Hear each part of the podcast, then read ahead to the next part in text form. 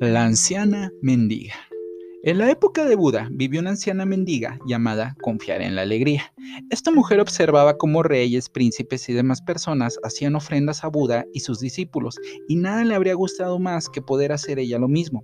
Así pues, salió a mendigar, y después de un día entero solo había conseguido una monedita. Fue al vendedor de aceite para comprarle un poco, pero el hombre le dijo que con tan poco dinero no podía comprar nada. Sin embargo, al saber que quería el aceite para ofrecérselo al Buda, se compadeció de ella y le dio lo que quería. La anciana fue con el aceite al monasterio y allí encendió una lamparilla que depositó delante de Buda mientras le expresaba este deseo.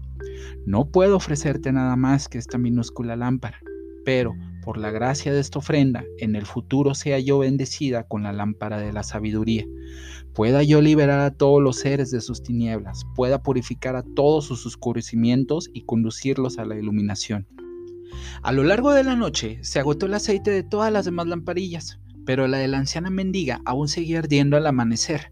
Cuando llegó el discípulo de Buda para retirarlas, al ver que aquella todavía estaba encendida, llena de aceite y con una mecha nueva, pensó, no hay motivo para que esta lámpara permanezca encendida durante el día. Y trató de apagarla de un soplido, pero la lámpara continuó encendida. Trató de apagarla con los dedos, pero siguió brillando. Trató de extinguirla con su túnica, pero aún así siguió ardiendo. Buda, que había estado contemplando la escena, le dijo, ¿quieres apagar esa lámpara?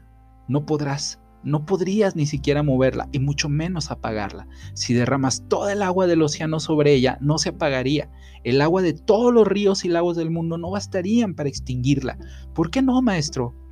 Porque esa lámpara fue ofrecida con devoción y con pureza de mente y corazón, y esa motivación la ha hecho enormemente beneficiosa. Cuando Buda terminó de hablar, la mujer se le acercó y él profetizó que en el futuro llegaría a convertirse en una Buda perfecta llamada luz de la lámpara.